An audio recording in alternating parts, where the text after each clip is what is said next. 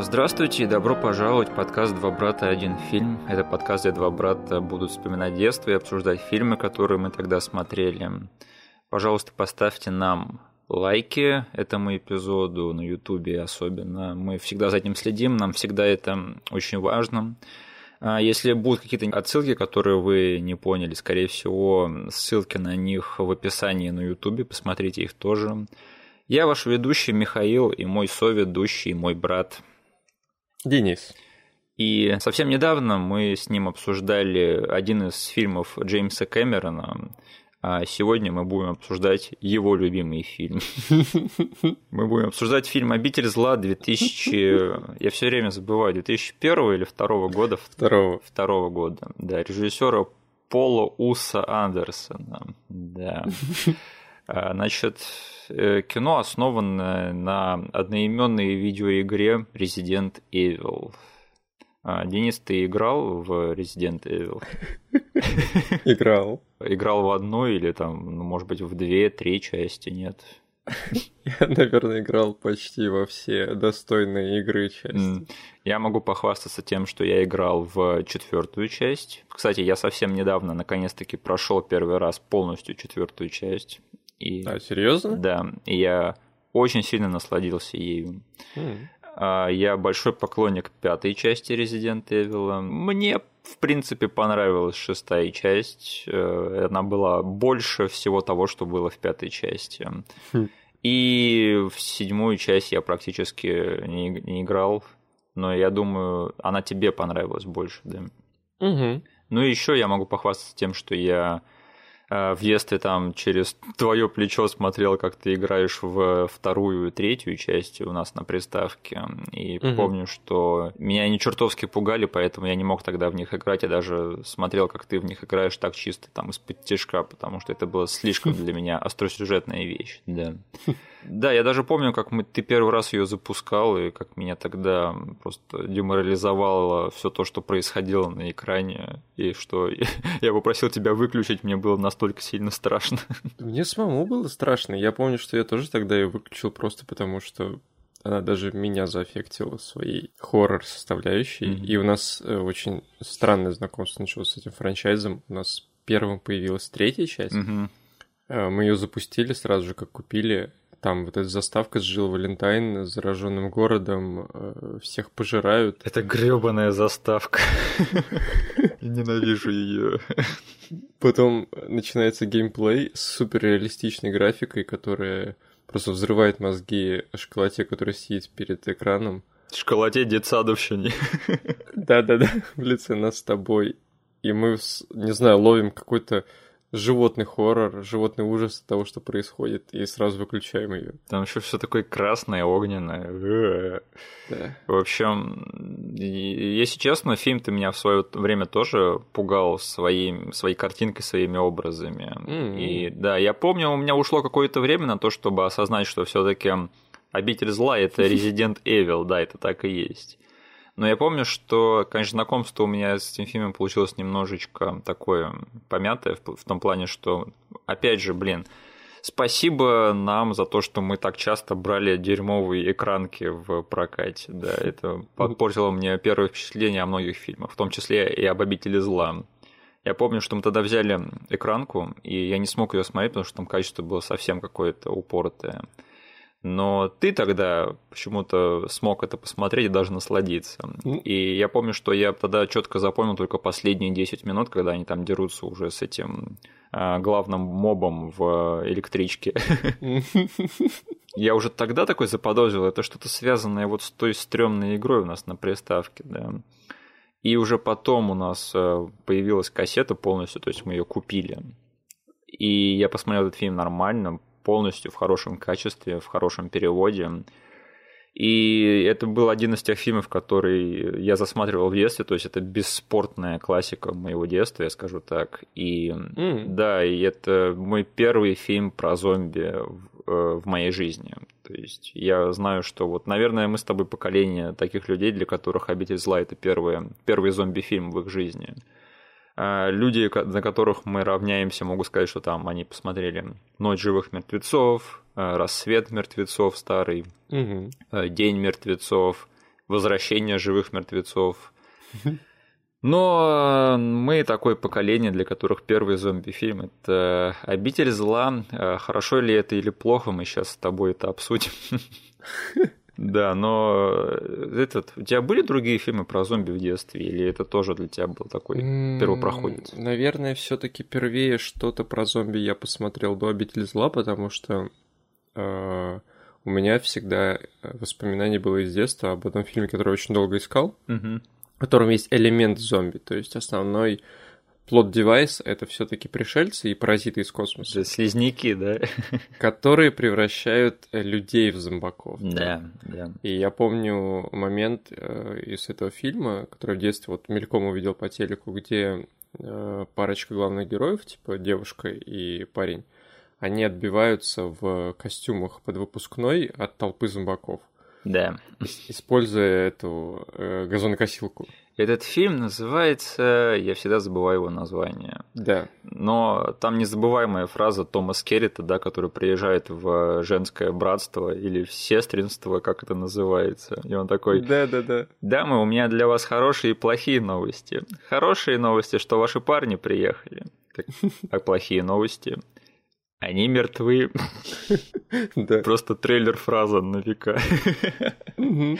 Э, я помню этот фильм тоже в детстве, но почему-то я тогда не отложил его в памяти как э, фильм про зомби. И мне кажется, я, я до сих пор не могу сказать, какой фильм я впервые посмотрел все-таки. А, так вот, э, этот фильм «Обитель зла», он привнес зомби в мою жизнь прямо вот в тот момент, когда они были нужны мне больше всего, потому что к тому моменту я уже и видел фильмы про вампиров, и фанател по ним, и видел фильмы про оборотни, и они мне тоже нравились.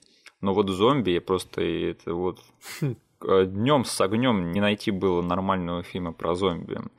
И если так-то посмотреть, то реально исторически так сложилось, что к тому моменту жанр фильмов про зомби, он сдулся. И получилось это как, что он появился с фильмом Ромеро а, «Ночь живых мертвецов», расцвел с фильмами Ромеро э, «Рассвет мертвецов» и «День мертвецов».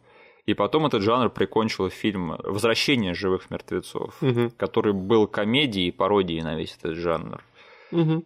И это было в конце 80-х. В общем, все 90-е жанр фильмов про зомби, он просто валялся где-то там ниже плинтуса.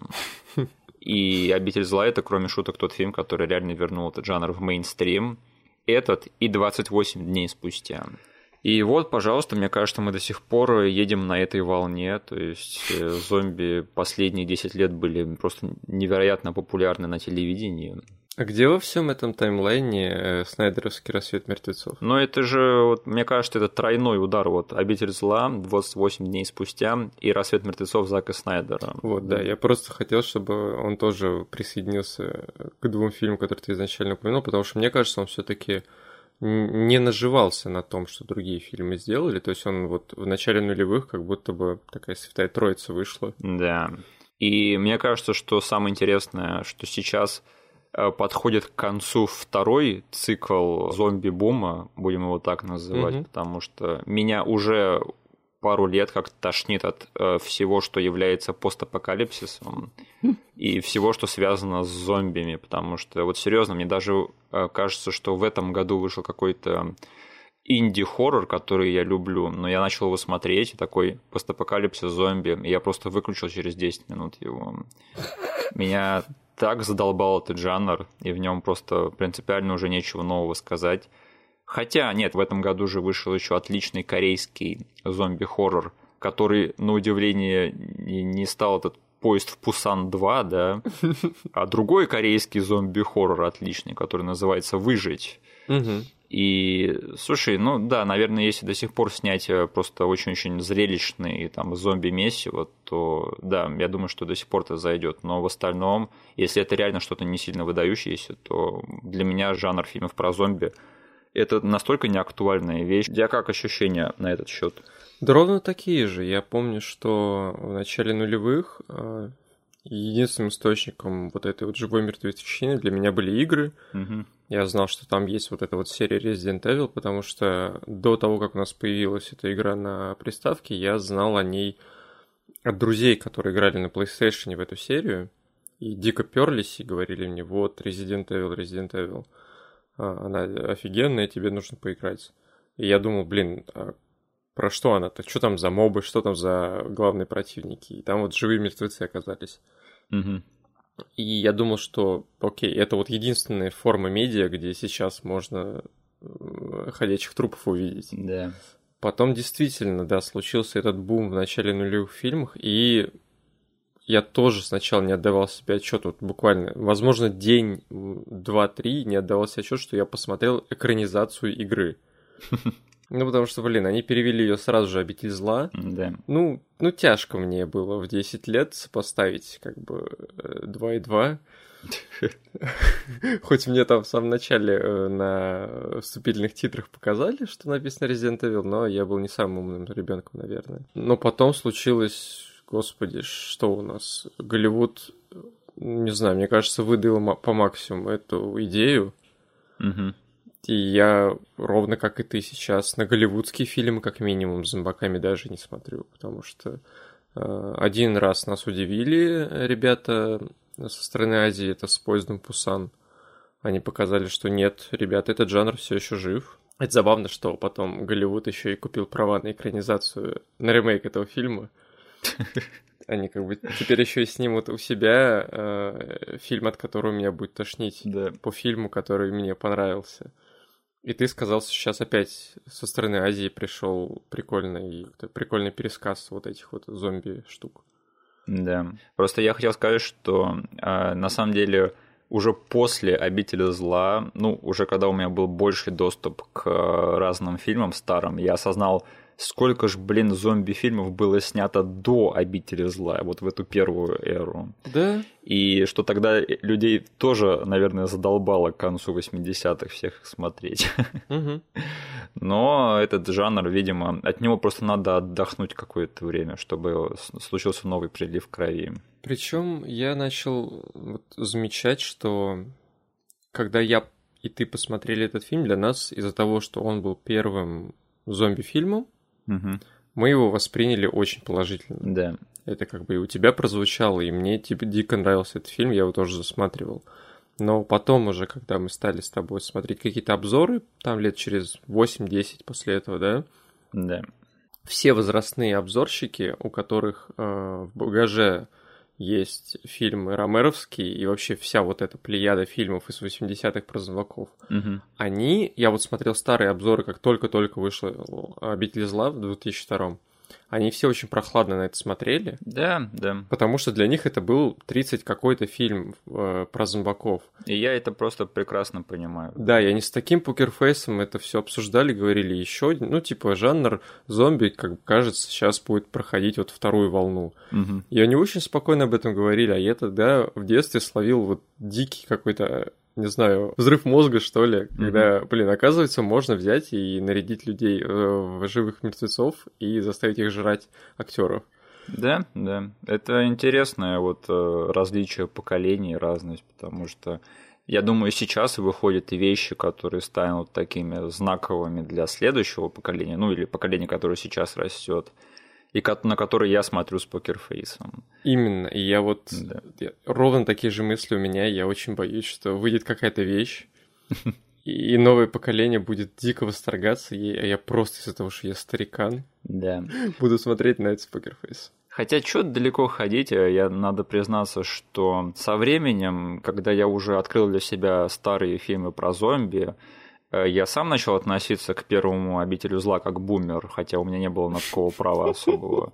Потому что этот франчайз довольно-таки быстро сдулся. Да. И я помню, что ну, вторые и третьи части, они были плохими, но они меня не оскорбили. Угу. Когда я посмотрел четвертый обитель зла, я просто оглянулся на весь этот франчайз, и я возненавидел его всей своей душой. И эту ненависть еще больше укоренили пятый обитель зла и шестой, который я даже не смотрел, но который меня просто по трейлерам просто выбесили из меня просто все мое дерьмецо. Так что вот этот просмотр к этому подкасту на самом деле, он помог мне переоткрыть свою, ну, если не любовь, то, по крайней мере, какое-то уважение к первому обителю зла. Блин, поговорим об этом франчайзе, он довольно да. интересная, вот эта зверушка для препарирования. О, да. Но сначала надо сказать, с чего все это начиналось. Это, конечно же, с той э, видеоигры, которую... Слушай, ты в этом больше разбираешься. Неужели, блин, Resident Evil 1 был настолько популярен, что э, на него сразу же купили права на экранизацию? Mm. Просто я потому что читал, это случилось очень быстро. То есть они вот реально с первой же игры взяли, нам надо бежать снимать фильм быстро, быстро, быстро. Первая игра была действительно очень популярна, но почему еще права продались так быстро? Потому что это капкомы. А, а они уже до этого, у них был опыт экранизации их игр, и они уже смотрели на кинематограф как дополнительный способ заработка или промоушена их интеллектуальной собственности. У них каналы были налажены. И, скорее всего, просто потому, что какая это э, студия, они, как только у них появился какой-то успешный IP, они уже начали разговоры с постановщиками фильмов, говорить, смотрите, у нас вот такие цифры, у нас хит. Не знаю, в какой степени они впарили этот IP, но какая-то доля этого точно есть, потому что капкомы, ну, там, и далеко ходить не надо, они Street Fighter еще в 80-х, 90-х, типа, угу. на экраны пустили. Над фильмом-то какое-то время работал сам Джордж Ромеро, угу. потому что они такие подумали, ну, чувак создал зомби, он может еще раз их создать, наверное. И э, там главной героиней в его сценарии должна была быть Джилл Валентайн. Угу.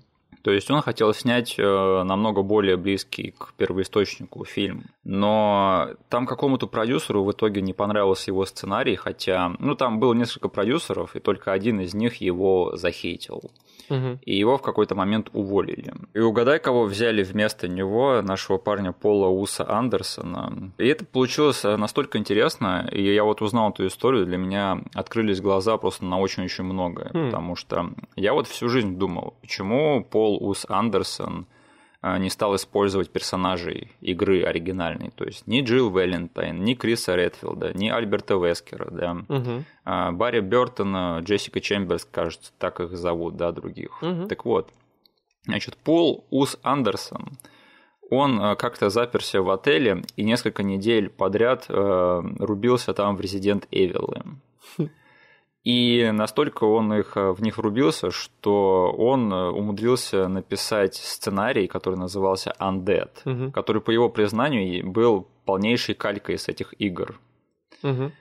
И когда Джорджа Ромеро уволили, у него получилось пропихнуть вот этот вот сценарий в качестве основы для фильма.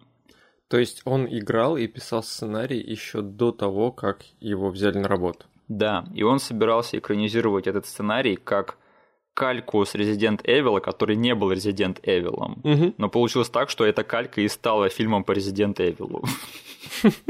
Не знаю, мы можем рассуждать на тему того, что бы было, если бы Джордж Ромеро все-таки снял э, Resident Evil, да, но позволь мне напомнить, что после его увольнения, какой фильм он в итоге снял, э, Джордж Ромеро потом снял Землю мертвых и да, конечно, это бы снимал не тот Джордж Ромеро, который снял День мертвецов. Подожди, а как назывался фильм, который э, мокьюментари про зомби от Ромеро? Э, Дневники мертвецов, кажется. Дневники мертвецов. Да. Еще один отличный, я сейчас показываю кавычки в воздухе, фильм от Ромеро. От современного Ромеро. Да, да. В общем, мне кажется, что все-таки это к лучшему, потому что Джордж Ромеро в конце 90-х он был, ну, уже не торт, грубо говоря. Да, Единственным артефактом от э, Союза Ромера и Капкома остался это рекламный ролик. А, я не знал про это. Ко второй части Resident Evil. А, он снят э, очень, не знаю, в стиле э, ремевских зловещих мертвецов. Угу. С этими драматичными углами камеры. Там можно на Ютубе найти. Он, конечно, в шакальном качестве. Но это очень сильно отличается от того, что мы получили в фильме от э, Пола Андерсона. Хм, странно. Я вот когда думаю про те игры Resident Evil, у меня почему-то нет ассоциаций с зловещими мертвецами их стилистикой. Я несправедливо сейчас говорю, нет? А, ну, я могу сейчас лайтово объяснить вообще, что такое Resident Evil игра, угу. потому что э, фильм от них все-таки далек. Окей. Okay.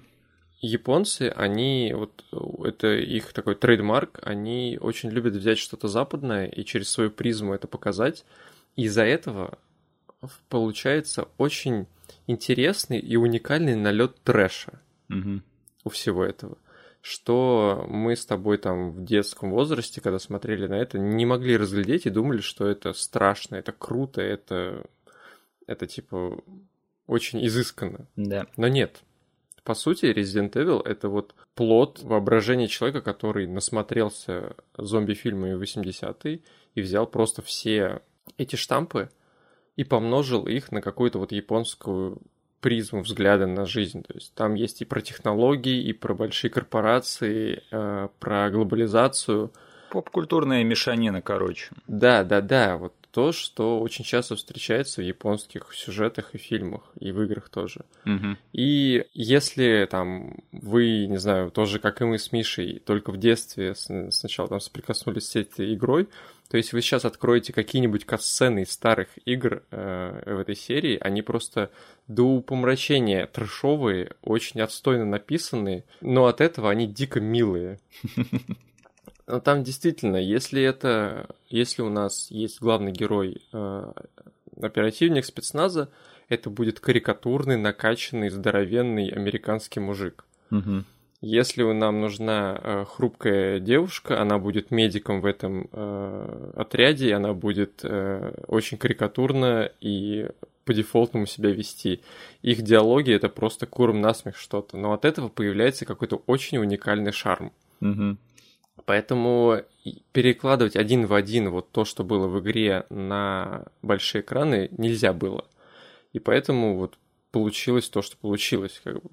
Ну, вот мне кажется, что вот в отличие, если, например, Джордж Ромеро клонил в сторону зловещих мертвецов, угу. то у Пола, Ус Андерсона, у него получилось как-то воспроизвести вот такую какую-то неловкость этой игры в том плане, как они там расстреливают этих зомбаков. Что-то такое вот отстраненное, в плане того, как снят фильм, и в плане того, как выглядела игра. Угу. Мне кажется, тут какая-то параллель есть. Я сейчас придумываю что-то, или ты тоже такое уловил? Я для себя это как объяснил, э, что у игры есть свои минусы, да, по части постановки, потому что как только у нас там произошел бум 3D-графики, это PlayStation вышла на рынок консольных mm-hmm. игр и показала, что там можно использовать 3D сразу же, э, доморощенные режиссеры начали использовать это вот в создании игр. То есть все э, геймдизайнеры и там продюсеры, они внезапно захотели ставить кучу катсцен в игровых, потому что мы теперь умеем крутить камеры, и мы можем делать не хуже, чем в большом кино. Но были ли они все хорошими режиссерами? Конечно же, нет. Поэтому и постановка там была очень такая, не знаю, уровня драм-кружка какого-то. И от этого оно все нормально смотрелось в рамках компьютерной игры, потому что у тебя ходят треугольные болванчики, и э, раньше это был какой-то двух, э, как бы двухпиксельный чувак, бегающий слева направо, теперь это треугольный чел, и, конечно, блин, твой мозг дорисовывает просто дофига всего. Но когда и ты видишь это в фильме, я это все списал на то, что Пол Андерсон не очень хороший режиссер. Ничего он не пытался повторить. Он просто снимал то, как он умеет. Ну, конечно, до этого э, нововведений и гениальности фильма как это Дом мертвых, да, когда там Гер Уви Бол додумался до того, чтобы вклеить в сам фильм кадры из самой игры, конечно, до такого полу Ус Андерсона далеко. Да. А, но ты говоришь, что ты был бы не против посмотреть на версию фильма о Джорджи Ромеро, так? Нет, нет, нет, я против, конечно потому что для меня это человек, который остался вот со своими старыми фильмами, которые очень много сделали для кинематографа и там и для очень многих в будущем режиссеров и сценаристов. Джордж Ромеро раз за разом потом доказывал, что то ли он хватку потерял, то ли все, что было раньше, это было чисто случайно, то ли там, вот не знаю, возможно, с ним случился парадокс Лукаса, когда в ранние годы вокруг него было достаточно нужных людей, которые направят его. А потом он, типа, задрал нос и решил взвалить все на себя и не вытащил. Но все его последующие фильмы это просто Это бред полнейший. Слава богу, этот человек не прикоснулся к этому франчайзу. Э, я видел День мертвецов. Он очень хорош. Это лучшая режиссерская работа Джорджа Ромеро. Mm-hmm. Но я видел и Землю мертвых. Это очень плохой фильм. Да. Э, последнее, что скажем про версию Джорджа Ромеро «Обитель зла», это что он хотел на роль Джилл Валентайн Сару Мишель Геллер. Хм. Вот это было бы, было бы интересно. Да. да. Э, было бы интересно, если бы у Сары Мишель Геллер был бы вот до сих пор долгоиграющий франчайз вместо Милы Йовович. Блин. Клоны Сары Мишель Геллер. Да, да, да. Так вот, э, я говорил про то, что вот Пол Ус Андерсон написал левый сценарий «Обитель зла», который стал «Обителем зла». Угу. И для меня теперь навсегда понятно, почему он не использовал персонажей игры, почему там нет Джилл Вэлентайн, нет э, всех остальных э, чуваков. Но мне стало понятно, почему люди вот из этого фильма, они как бы напоминают тебе вот этих вот людей из игры, потому что, да. блин, вот это вот Элис, она даже выглядит как Джилл Валентайн в этом фильме. Я тебе даже больше скажу. Mm-hmm. Он... Ты сейчас мне открыл глаза, потому что я все это время думал, как? Человека наняли, mm-hmm. сказали, смотри на исходный материал, сделай что-то из этого. И он, уже зная, на кого он работает, что он производит, он вставлял отсылки тут и там. Да. Но оказывается, это был плагиат изначально, за которым он пытался скрыть э, вот эти все понатыренные моменты, чтобы потом сделать свою э, интеллектуальную собственность. Потому что, смотри, у нас Элис, это... Она появляется и ходит в весь фильм в красном платье. Да. В серии игр Resident Evil есть один персонаж, который все игры ходит в ярком красном платье. Да, да, да, да. Почему-то я даже об этом не задумывался. Это Ада Вонг. Да. Он, как скорее всего, думал, окей, у нас есть тут Джилл Валентайн и Ада Вонг. Я совмещу этих двух, двух персонажей и сделаю одного, сделаю одного Элис. Точняк. Потому что на ней длинное красное платье, но под ним еще шорты, да, как у Джилл да? Валентайн. Да. И она что-то секретный агент какой-то, что-то такое, да? полукоп, да, да, да. полусекретный агент, который все понятно. Потом у нас есть, э, э, как его зовут, э, Мэтт? главный герой Мэтт, да, который потом в, неме... в Немезиса превратится. Да. Э, отсылка с ним какая связана? Он появляется в этом фильме, и у него спрашивают, кто он такой. Он говорит, я коп, про меня нету данных в базе потому что меня только перевели в, в, в этот город. Звучит как интересное совпадение.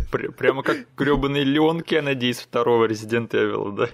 И я уверен, что все фанаты в том году, когда вышел этот фильм, ровно как и я, думали, что «О, это отсылка на Леона!» Но это не отсылка, это плагиат на Леона. Да, Пол да, Андерсон да. хотел скрыть.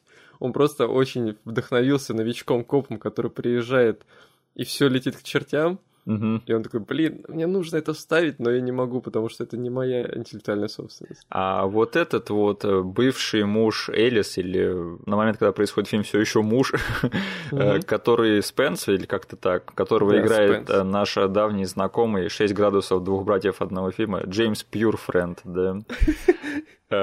Он типа Вескер этой вселенной, что ли? Да-да-да. Блин, ты можешь представить себе в пятой части и в четвертой части обители зла, чтобы вот э, Джеймс Пьюрфренд произносил все эти реплики из игры в длинном черном плаще и с очками, а не вот тот Додик, который был в реальном обители зла 4. Блин, и это вдвойне комично, потому что, получается, у Тома Андерсона в первой части есть куча персонажей, которые выступают, ну, такими отсылками на игровых персонажей, но потом франчайз докатился до того, что его поставили перед фактом «Слушай, нам нужны эти персонажи». Да, да. И он вводит и Аду Вонг, и Вескера потом впоследствии вводит, и Криса, и Клэр, и всех-всех-всех. Так это было тупо, да, что вот э, все думали в первой части, что вот Элис это наш суррогат э, Джилл Валентайн, и тут появляется да. настоящая Джилл Валентайн. И типа у нас ходит два одинаковых персонажа весь фильм. Короче, мы об этом еще точно поговорим, потому что тут очень много чего надо разобрать, да.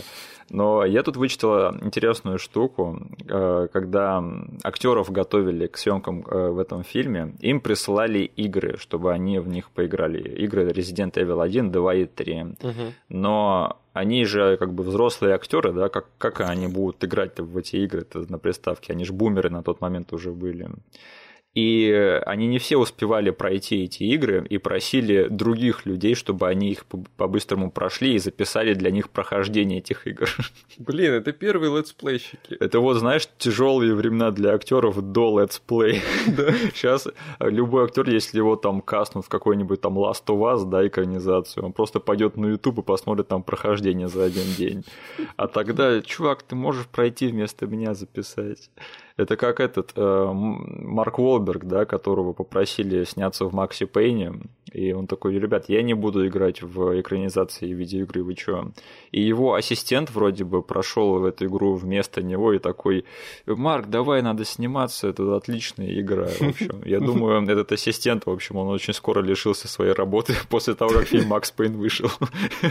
Но вкус у этого ассистента по поводу игр с ним все было хорошо теперь летсплейщик на ютубе. Да, да. А, так, а, «Обитель зла» был первым по-настоящему успешным фильмом по играм, то есть э, он породил вот эту вот волну да, э, экранизации, потому что после него вышли такие вещи, как Doom, Silent Hill, Макс Пейн, которого мы уже упомянули. Угу. И мы-то все думали, да, что это была первая дерьмовая волна экранизации, что вот когда дело дойдет до второй волны, мы как-то это дело уже разгадаем. Так вот, на дворе 2020 год, и, в общем, Судя по отзывам на фильмы Assassin's Creed и Warcraft, ничего мы не разгадали. Хотя в последнее время появляются такие не совсем кошмарные вещи, как я даже их не смотрел, но я слышал, что в принципе приключения Пикачу или как-то так, угу. и Соник это в принципе удобоваримые вещи. Ну блин. Но мне все равно плевать, и я не хочу их смотреть. Да. Это казалось бы, у тебя на руках готовый материал, сиди и да фигач классные фильмы.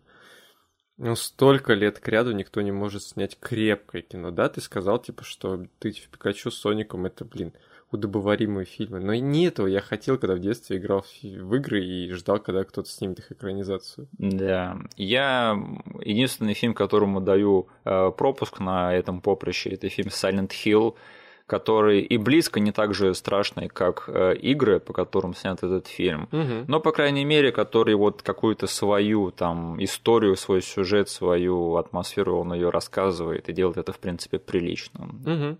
А, ну и как бы все, мне кажется, да. Я знаю, что некоторым людям нравится Warcraft, а, я вас не понимаю. А, и, и все вроде бы, да, ничего другого нет. А что ты скажешь о том, что... Я вот всегда думал, что почему Пол Андерсон взяли на этот пост, потому что у него в послужном списке была уже экранизация игры. Э, да, и я, я бы поговорил про это сейчас, но мне кажется, что в скором будущем нам предоставится возможность поговорить об этом поподробнее. Да. А, когда выйдет э, новая часть Mortal Kombat. Да. Угу. Но вообще Пол Андерсон довольно-таки интересный человек, потому что ты знаешь, да, что он вообще начинал с инди-фильма, да, и что он в свое время открыл Джуда Лоу. Чуть серьезно? Да, фильм Шопинг 94 -го года, низкобюджетная, хм. независимая, то ли драма, то ли триллер, который запустила карьеры Пола Уса Андерсона и Джуда Лоу. Вот это сюрприз. И, в общем, с тех пор этот человек продался, и единственный, кто неудачники во всей этой ситуации, только его зрители.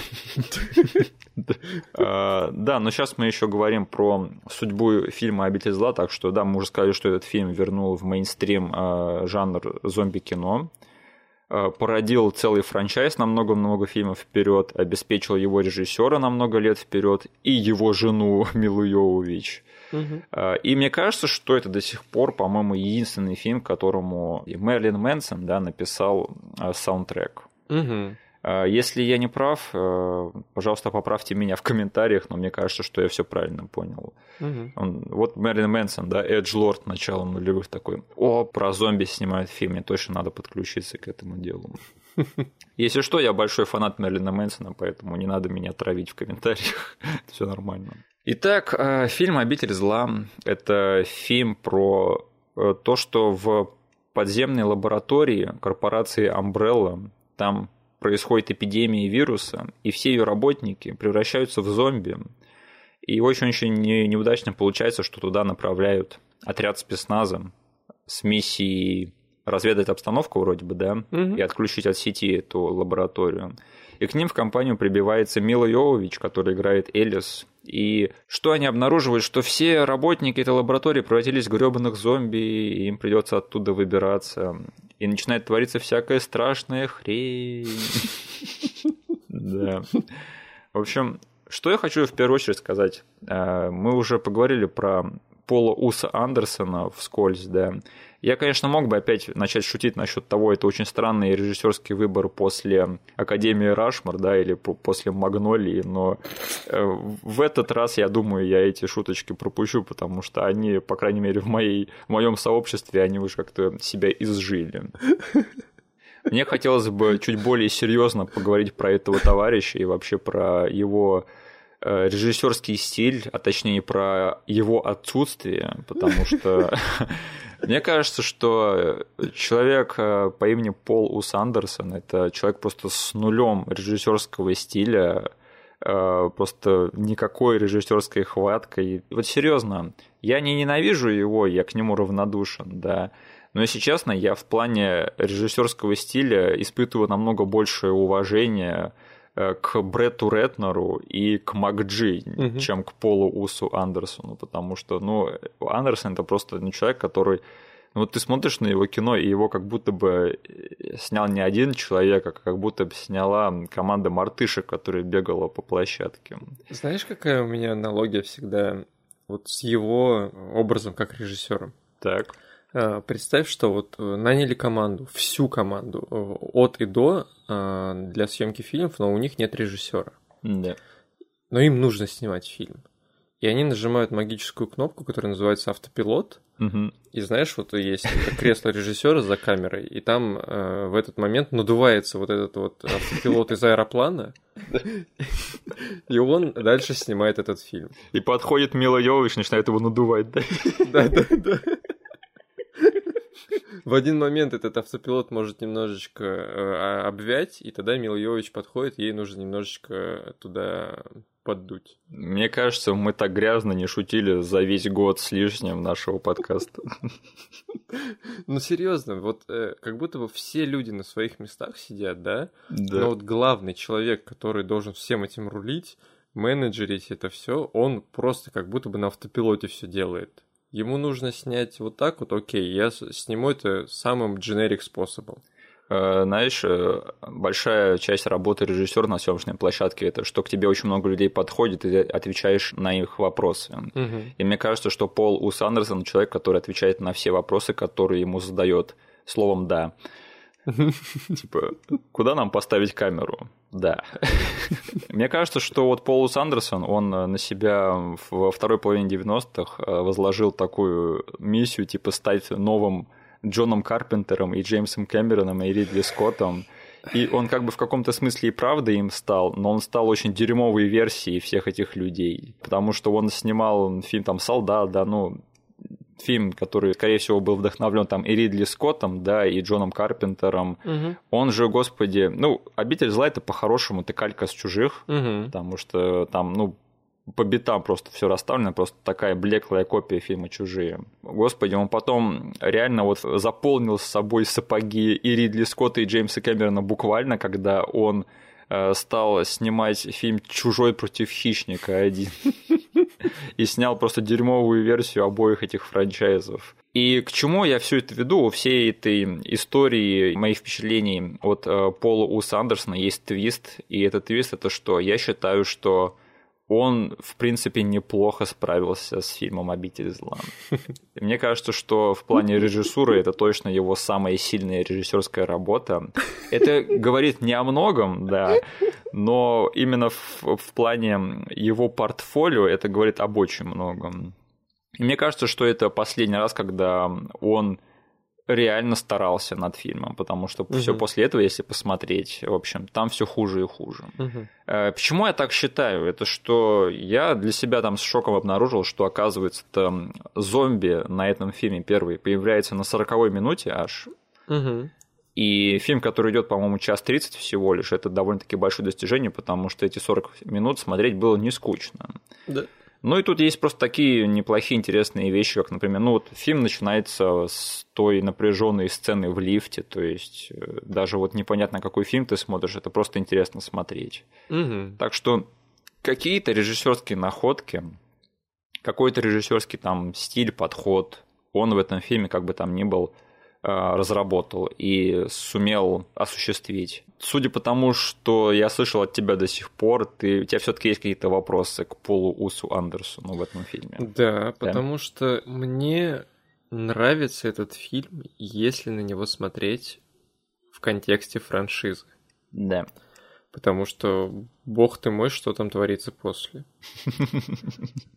Но как только ты начинаешь его сравнивать вот с его э, собратьями вообще по индустрии, он выглядит просто ужасно. Я говорю как человек, который очень много лет типа защищал этот фильм. Я считал, что это действительно крепкое кино. Да. Потому что очень-очень много лет я его не пересматривал. Сейчас же я вижу такие косяки, которые, ну не знаю, большой фильм не должен себе позволять, потому что, ну, я себе лицо разбил на моменте, когда они вроде бы должны э, быть заперты в одном помещении, и они очень э, они загнаны в угол, они отчаянны, они э, не знают, что делать. Они принимают решение вернуть э, в строй вот этот вот искусственный интеллект. Угу. Они ее включают для того, чтобы выбраться оттуда. Они ее включают. Этот искусственный интеллект объясняет им все, что произошло, и не помогает им оттуда сбежать, но они каким-то образом сбегают оттуда. Да, хорошо, я этого не уловил. Действительно, ты потом думаешь, а зачем они ее включили? Да потому что им нужен этот детский голос, который на фоне потом будет всякие козни им творить. Потому что они сидели в запертой комнате, да? Они включают эту же э, девочку, она им экспозицию все э, объясняет. И следующая сцена это они сами идут по э, канализационным трубам. Тебя это покоробило, да? Очень много моментов, когда нет связи одной сцены с другой, и она просто появляется из ниоткуда. И меня бесит, что э, Пол Андерсон, у него в голове, возможно, эти сцены хорошо сняты, но, например, когда ему нужно показать, что у нас один персонаж свалился вниз, где просто толпа зомбаков – ты должен за нее переживать. Но все это выглядит э, смешнее, чем, знаешь, вот когда в дурацких кунг-фу фильмах, когда на одного чувака наваливается 10 других противников, и ты видишь, что все остальные стоят на фоне. Это еще смешнее, потому что тут стоят зомбаки на фоне. Когда Каплан свалился вниз на трубах, угу. его жрал один зомбак, все остальные на фоне стоят и просто покачиваются. Окей, да. То есть тебя медленные зомби в этом фильме не впечатлили, да? Они могут быть страшными, они могут быть классными, но это искусство режиссера снять так, чтобы тебе было страшно от какой-то нелепой фигни. Угу. Но, блин, у него это вообще не получилось. А, для меня, наверное, больше всего бросилось в глаза из того, что не сохранилась эта графика кое-где, что понятно, наверное. Да. Особенно, когда они включают там полностью компьютерных созданий на экране. Угу. Ну и продакшн дизайн в этом фильме, конечно, пустоватый. Мне кажется, что вот э, это просто такая, такой почерк, такой отпечаток Пола Уса Андерсона на всех его фильмах, что реально этому фильму не помешало бы немножечко, немножечко лоска. Угу. У меня, да, до сих пор все-таки, если говорить о недостатках, один главный недостаток это. Вот еще один пример, смотри, то, как связаны друг с другом сцены. Там, ты помнишь первую заварушку, ты сказал на 40 минуте, да? Да. Когда, э, типа, зомбаки начинают лезть из каждых щелей, и наша команда, нач... ну, типа, она разделяется. Да. В один момент Элис начинает просто бродить по тихим коридорам, они там с Мэттом обсуждают всю эту операцию, выясняют все. А наша другая часть команды заперта вот в комнате с Красной Королевой. Да. И тут Андерсон понимает, а как я их вместе соединю? Потому что между ними здоровенная толпа зомбаков. Там нельзя пройти, дверь закупорена, зомбаки ломятся в нее. Угу. Ты помнишь, как он соединил их? Нет. А Элис с Мэттом просто зашли через эту закрытую дверь с зомбаками. Слушай, я вот о таких вещах вообще не задумывался, когда сейчас смотрел. Возможно, потому что я просто подошел к этому фильму с заниженными ожиданиями. Да, в плане да. режиссуры. Я такой, окей, от этого человека ожидать особо немного много нельзя. Мгм. Поэтому если я буду так делать, я просто буду видеть одни косяки. Да, это моя главная претензия вот на каком-то фундаментальном уровне. Но со всем остальным я действительно с тобой согласен, что у этого фильма, у него получается тебя заставить смотреть с каким-никаким интересом его.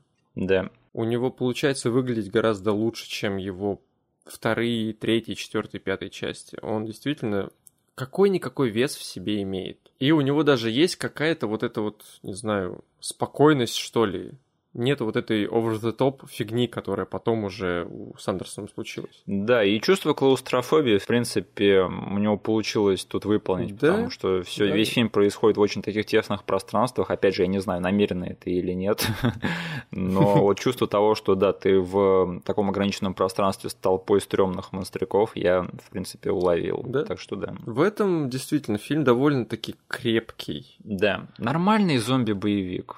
Да. Просто как бы без всяких там примесей. Вот ты ходишь зомби-боевик, вот, пожалуйста, посмотри этот. Угу. Это не тот э, зомби-боевик, в котором, знаешь, зомби только для того, чтобы их можно было бы по-разному классно убивать, да, разными способами. Угу. Но в плане вот, как, опять же, э, Resident Evil 1, это же survival horror, да? Да. Вот, мне кажется, тоже тут хоррор выживания, в принципе, осуществлен на довольно-таки адекватном уровне. Угу. Э, наверное, самый интересный э, оттенок режиссуры Пола Уса Андерсона в этом фильме, это что он принял такое интересное решение, точнее, ну не интересно, но в принципе очевидное было, это сделать фильму инъекцию матрицы. И, ну, оно, в принципе, нормально было осуществлено в этом фильме. Но что интересно, да, это что э, в играх-то этого всего не было изначально. Не было, да. И потом к эм, четвертой части, по-моему, уже сами игры начали вводить эти элементы. Угу. И мне кажется, это интересно, потому что хвост виляет собакой, как будто бы. Да. Фильмы начали делать по играм, а потом игры начали вводить элементы из фильмов. Это интересно, на самом деле. Это очень интересно можно рассмотреть на сцене, которую все запомнили в первой части когда она пинает собаку в рожу. Нет, нет, нет, другую сцену, которая, знаешь, как бы даже люди, которые не понравился фильм, говорят, ну хотя бы вот эта сцена, она была прикольной. А, с лазерами. С да. лазерами, да. Типа все помнят эту сцену, ее там как бы и на спецэффектах даже Коридор Крю разбирали. Да. Вот. Я буквально, возможно, год своей жизни из-за того, что мне было лень посмотреть на календарь релизов, думал, что Пол Андерсон слезал ту сцену в четвертой части, где Леон прыгает от лазеров по коридору. Ничего подобного. Ничего подобного. Пол Андерсон сделал что-то, что потом Капкомы запихнули в лучшую часть франшизы.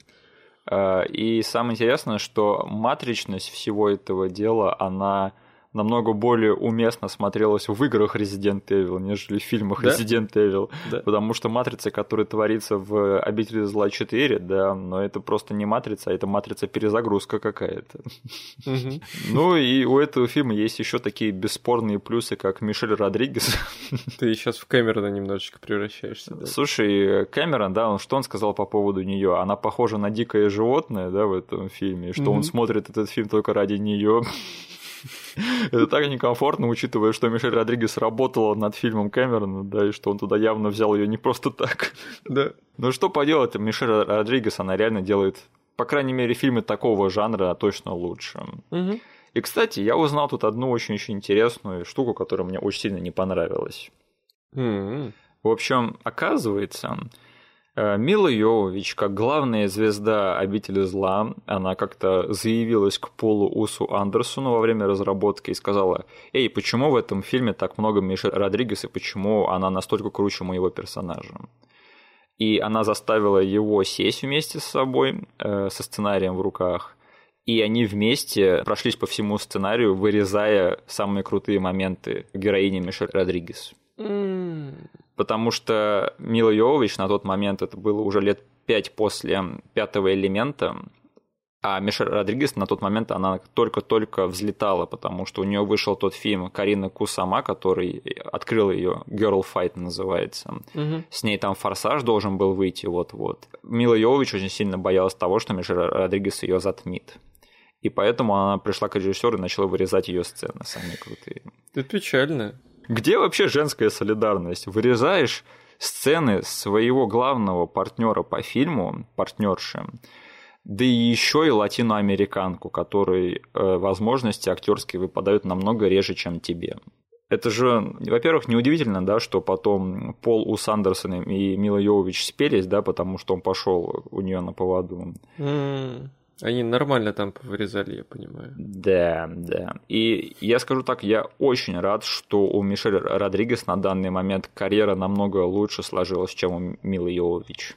Угу. Потому что у Милы Йовович только недавно сдулся вот этот франчайз, да, о котором мы сейчас говорим, «Обитель зла». И у нее больше ничего нет. Подожди. Да. Но Кэпкомы, Пол Андерсон, Мила Йовович, они опять пытаются запустить франшизу, которая вот-вот выйдет.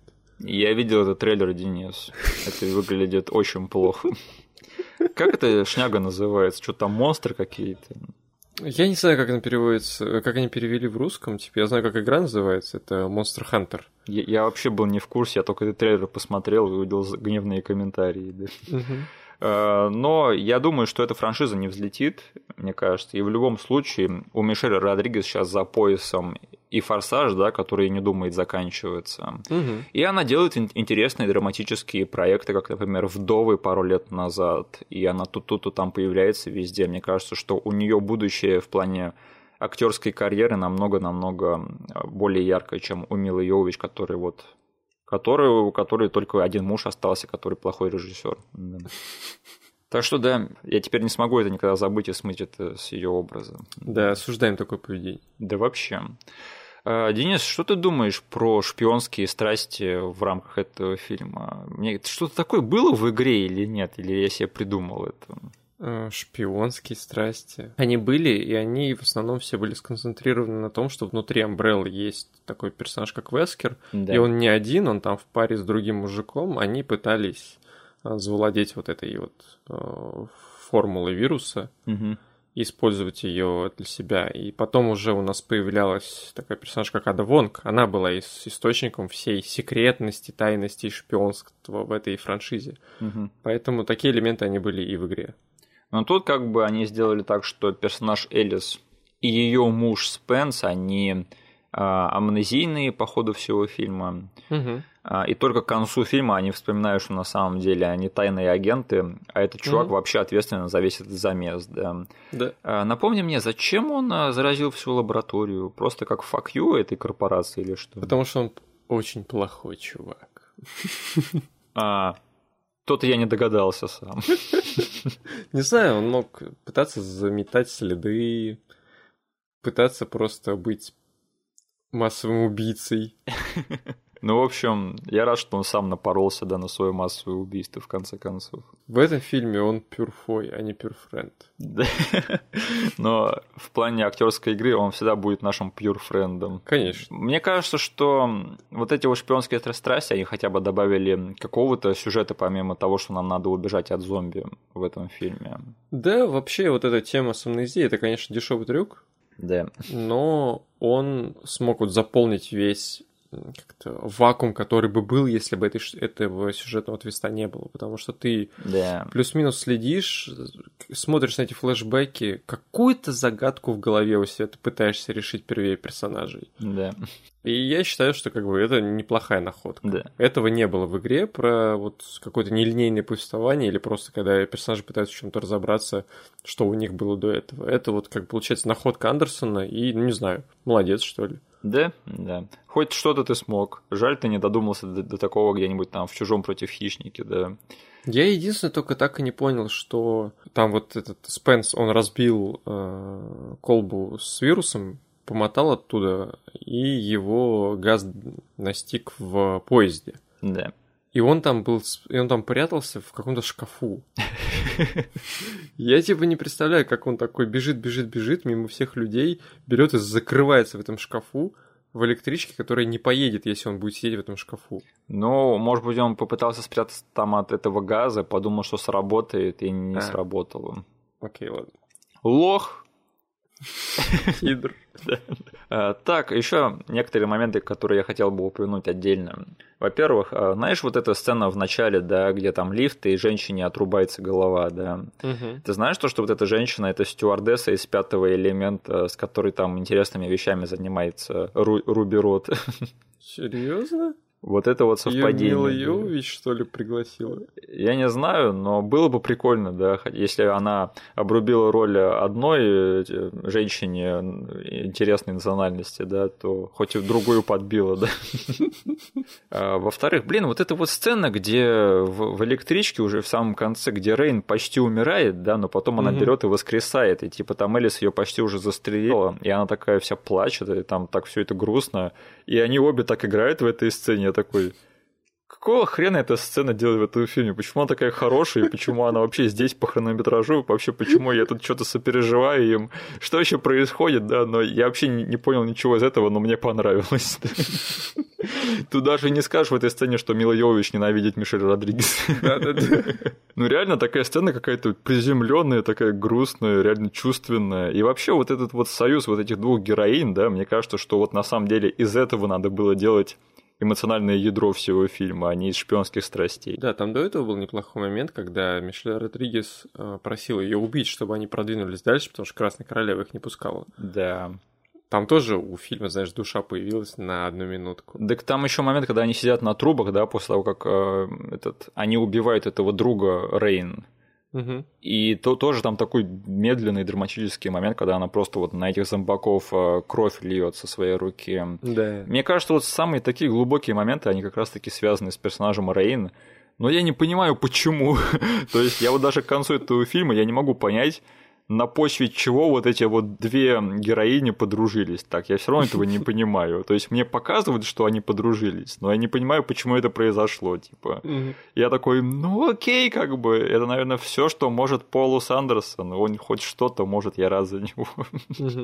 Так, э, там в самом конце фильма, когда этого Мэтта забирают, да, в проект Немезида, и у Элис там начинаются такие, типа, размытые воспоминания о том, что произошло после того, как ее усыпили. Угу. Там в такой защитной маске медицинской появляется актер Джейсон Айзекс. Ты его не узнал, нет?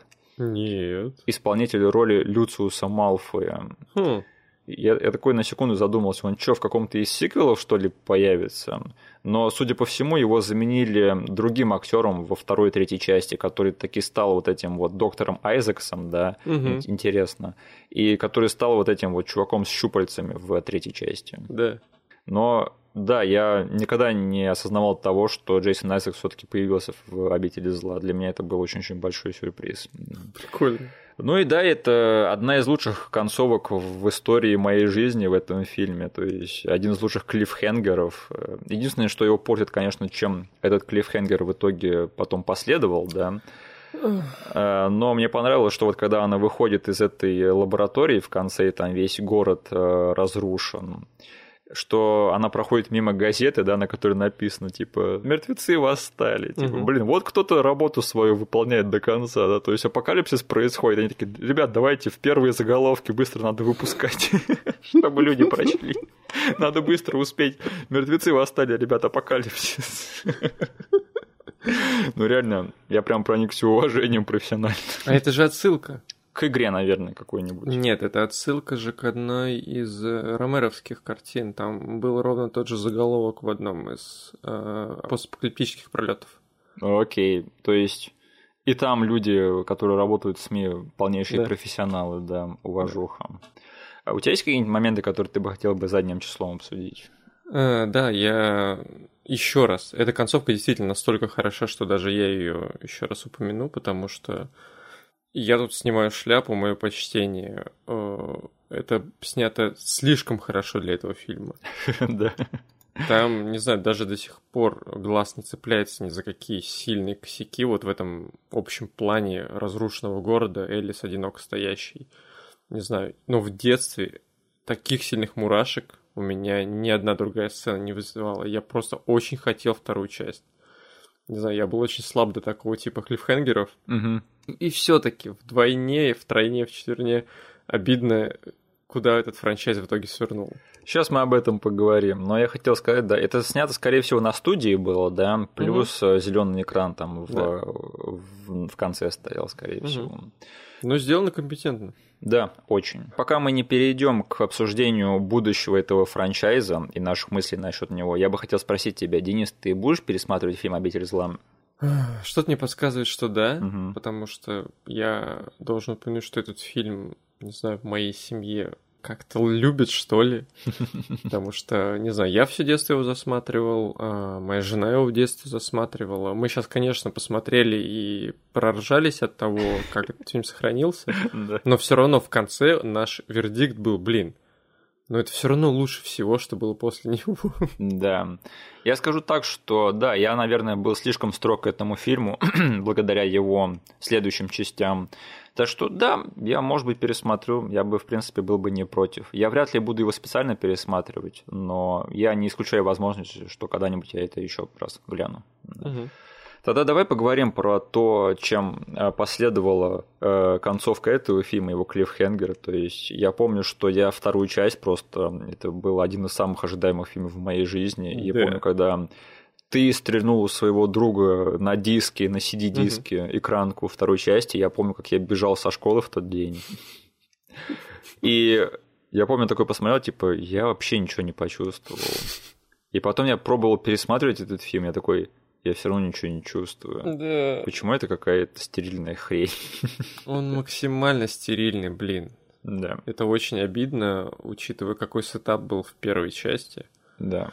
Он, он в одни моменты стерильный, а в другие моменты он просто по-смешному глуп, наивен и туп. А ты знаешь, да, кто снял этот фильм, что его снял не Пол Сандерсон? Его снял оператор из первой части, нет, или что такое? А, короче, э, человек по имени Александр Уит. Угу. И мне кажется, он был не оператором, он был режиссером второй съемочной группы на первом фильме. А, окей. И это единственный фильм, в котором он выступил режиссером первой съемочной группы, ну, главным режиссером, по сути. Угу. И он как бы понял свои сильные стороны, э, снова ушел на второй план после «Обители зла 2», угу. и в итоге сделал себе просто великолепную карьеру в качестве режиссера второй съемочной группы, потому что Позволь мне напомнить тебе, что последние его работы в данном качестве были «Мстители. Война бесконечности» и «Мстители. Финал». Офигеть. Бум, motherfucker. Режиссер второго «Обителя зла»? Да, да. Я помню, знаешь же, вот на фильмах Марвел, да, ты всегда сидишь, ждешь э, сцену после титров. Угу. Я помню, я оба раза сижу такой, о, Александр Витт еще живой. Я рад за него, что он не сгинул в ядерном взрыве Ракун-Сити. Блин, вот человек, как это... Он смог пропустить через себя весь этот фейловый опыт. Да. И найти себе место в индустрии хорошее, и, блин, где его скиллы очень нужны и, не знаю, выстреливают в десятикратном размере. Зак Снайдер, мотай на ус, да. Блин, какой бы классный из Зака Снайдера получился second unit директор. Это был бы просто звезда. Такая звезда, что из него бы очень быстро снова сделали бы режиссера первой съемочной группы, и он опять бы все обосрал. Да. Так вот, а, что было после этого второго фильма? Мне, в принципе, нравится третья часть, как guilty pleasure, скажем так. А когда ты его смотрел последний раз? Года давно. Блин, я просто все время порываюсь, вот знаешь, mm-hmm. как бы натыкаюсь раз за разом на какие-то ретроспективы этой всей франшизы, да. и все говорят, типа, третья часть какая-то вот с особняком стоит. Да. И я всегда боюсь ее ревизитнуть. Я ее смотрел один раз в кино, и потом еще один раз я смотрел его, когда у меня было жутчайшее похмелье один раз. И я помню, что этот фильм мне тогда зашел на похмелье, потому что такой зомби-отстрел в постапокалипсисе, это именно то, что мне тогда было нужно. Угу. Но специально садиться и смотреть этот фильм я бы не стал. Угу. У меня другая проблема с третьей частью, это что на третьей части они грохнули фильм в постапокалипсис, да? Да. И э, что я могу сказать, ребят, когда ты включаешь постапокалипсис, обратной дороги уже нет. Нет, Миша, она есть. Э, в фильме «Безумный Макс», да? Нет, в фильме «Обитель зла», часть пятая. Просто, опять же, мы с тобой говорили, да, что они не использовали персонажей из игры э, в первой части, но потом они начали их нахлобучивать, да. Да. И вот уже ясно становится на третьей части, что они такие, блин, мы бы хотели сделать что-то вот, что происходит в играх, да, которые сейчас популярны, да, и в четвертой части, и в пятой. Угу. Но мы грохнули мир в постапокалипсис, и поэтому пришлось нахлобучивать всякие там... Там в пятой части какой-то инсепшн творится, да, что-то такое, виртуальная реальность, что-то, да. Да-да-да, я про это и говорю, что они очень хотели вернуться в сеттинг, который ну, плюс-минус будет интересен публике, потому что, ну, если ты загнал свою франшизу в пустыню, из нее сложно выйти. Да. Вот, и они придумали мини-версии городов, по которым они путешествуют. Ну там в третьей части и в шестой там полнейший постапокалипсис. Да. А вот четвертая часть. Они там просто сидят весь фильм в одном здании. Там такая странная тема, что они вроде бы в постапокалипсисе, но они притворяются по фильму, как будто бы это не постапокалипсис, что да. там интересное что-то все-таки можно еще э, выпихнуть в плане визуала. Угу. То есть это очень-очень странная вещь, потому что там, опять же, никто из персонажей не выглядит так, как будто бы они в постапокалипсисе. Хотя по сюжету постапокалипсис. В общем, для тебя, э, как для поклонников франшизы игр Resident Evil, да, вот скажи, для тебя это все таки что-то, что тебя цепляет своими персонажами или отстрелом зомби? Наверное, все таки это какой-никакой глобальный сюжет, все таки все таки глобальный сюжет. Да. Окей потому что он там очень многослойный, он там очень усложненный. Это видно, что здесь они вот пытаются впихнуть э, от части к части хоть что-то новое, угу. и от этого он становится просто как здоровенная, здоровенная башня многослойная. И он очень карикатурный, очень простой, милый, э, в смысле простой вот в стержне каком-то. Угу. Но раз за разом мне интересно за этим наблюдать. Ну и, конечно же, да, я там за столько частей э, уже прикипел ко всем этим персонажам. Если их там не будет в каких-то следующих частях, мне будет немножечко грустно. Зомбаки для меня всегда там, не знаю, на немножечко втором плане. То есть тебе бы все-таки хотелось видеть, чтобы сюжет игры и серии этих игр нормально бы воспроизвели в лайв-экшене, и чтобы мифологию э, мира игр как-то соблюли, и чтобы тебе все это нормально показали. Конечно, да. Угу. Я займу немного другую позицию, так как я намного меньший фанат этих игр. Я скажу, что Resident Evil это серия игр тупо про отстрел зомби, угу. и все персонажи в ней это либо Э, спецназовец, либо леди-спецназовец, либо вторая леди-спецназовец.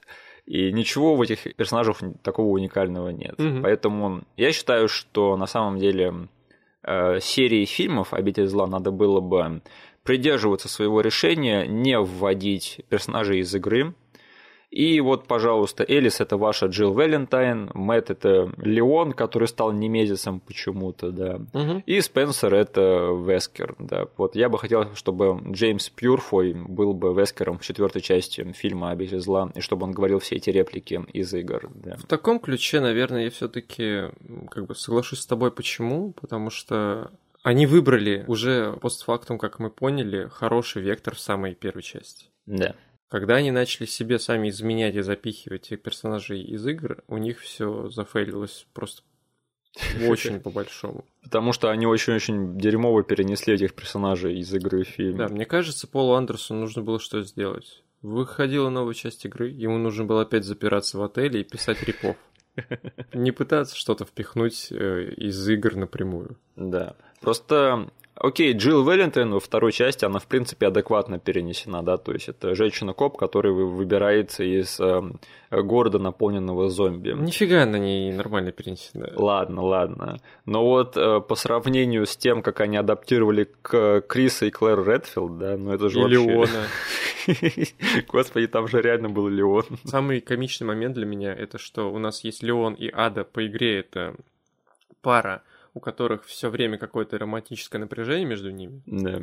И тут в фильме появляется что Леон, что Ада Вонг. Весь фильм между ними нет никакого романтического напряжения, но им нужно было это, этот бит вставить. Что происходит в последней сцене? Э, главные персонажи улетают на вертолете, нам показывают лицо ухмыляющегося Леона, и он берет и кладет свою руку на коленку Кади. Денис, что тебе еще надо? Вот серьезно. обыкновенный гнев э, фанаты игр вообще. Да, да, ты, да. ты просто тролль за клавиатурой, вот. А не то, что не, не умеешь снимать фильмы. Плюс я хотел еще добавить, почему мне все-таки нравится каким-то образом сюжет Resident Evil, именно игр. Угу. Потому что все-таки это из уникальной перспективы азиатской.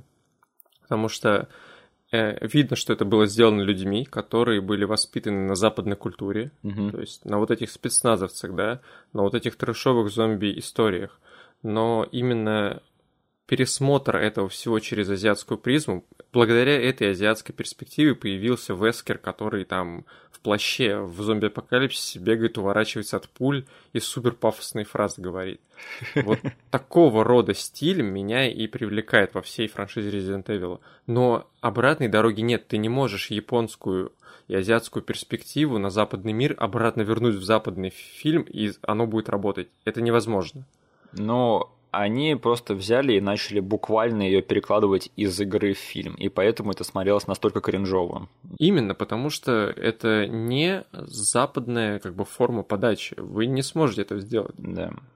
А вот это первый фильм «Обитель зла». Он выглядит так, как будто бы он реально пытается адаптировать все это. Да, именно адаптация. Да. Просто вот э, поиграл э, Пол Андерсон в азиатскую игру, переварил через себя в отеле и написал репов, а не пытался один в один перекладывать на экран.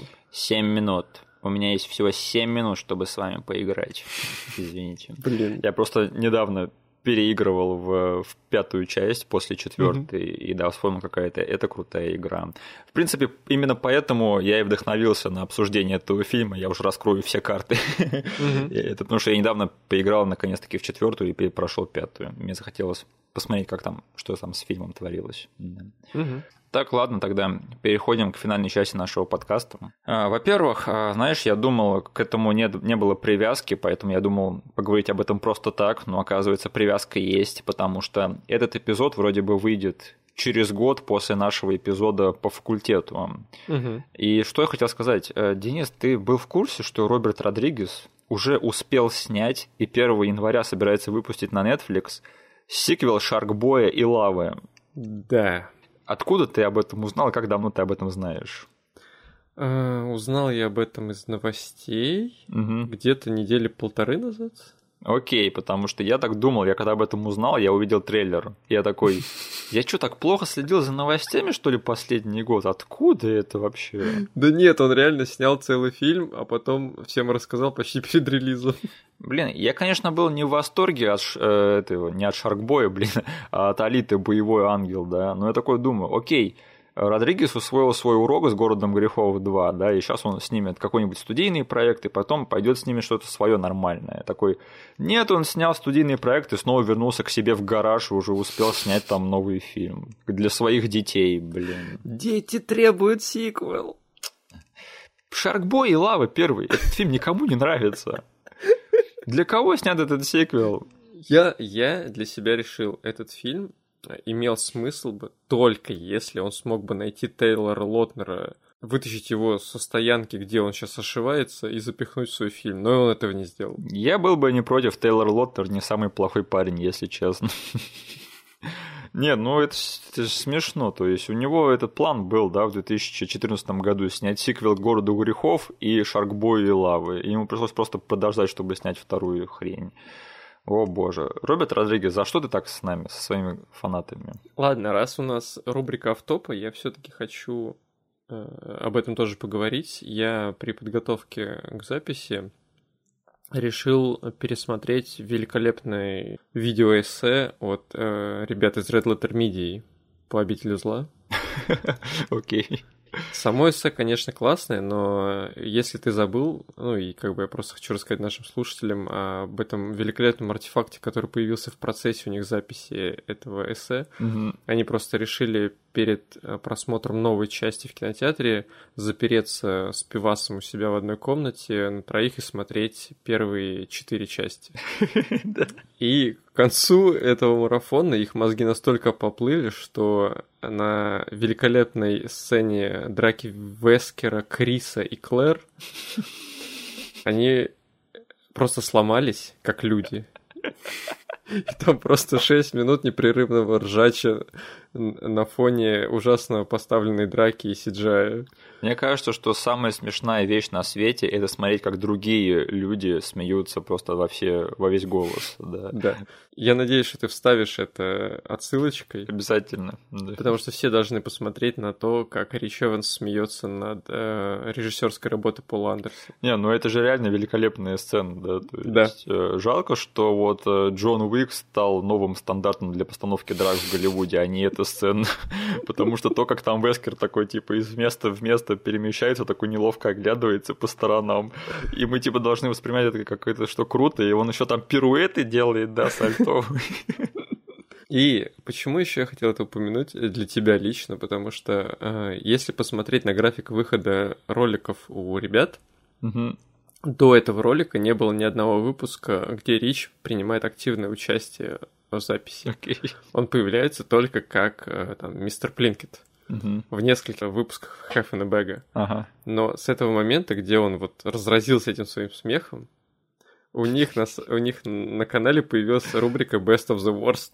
Все было не зря. Да, где Рич только делает, что ржет над всяким трэшем. Получается, Пол Андерсон вот этим вот своей, своей постановкой он э, породил вот эту рубрику для, для, ребят. Слушай, Пол Уоса Андерсон, да, его пути неисповедимы, да? да. Может быть, он реально специально такой дерьмовый режиссер, чтобы вдохновлять всякий трэш. Да. Все не зря, что я хочу сказать, все не просто так делается. И еще вишенка на торте той сцены, это что она происходит под а, композицию A Perfect Circle, да, как она называется, Outsider, кажется, да. Просто такая матрица, что я даже не знаю. Они перематрицили матрицу. Так, ну и на следующей неделе мы с Денисом отведаем стаканчик отличного барсучьего молока. Так что обязательно присоединяйтесь к нам, чтобы послушать. Обязательно поставьте лайк этому эпизоду, надеюсь, вам понравилось. Нам очень важны ваши лайки. Если вы не поняли какие-то отсылки, то они все прописаны, ссылки на них в описании на ютубе к этому эпизоду. Угу. Спасибо, что нас послушали. Услышимся на следующей неделе. До свидания. Всем пока.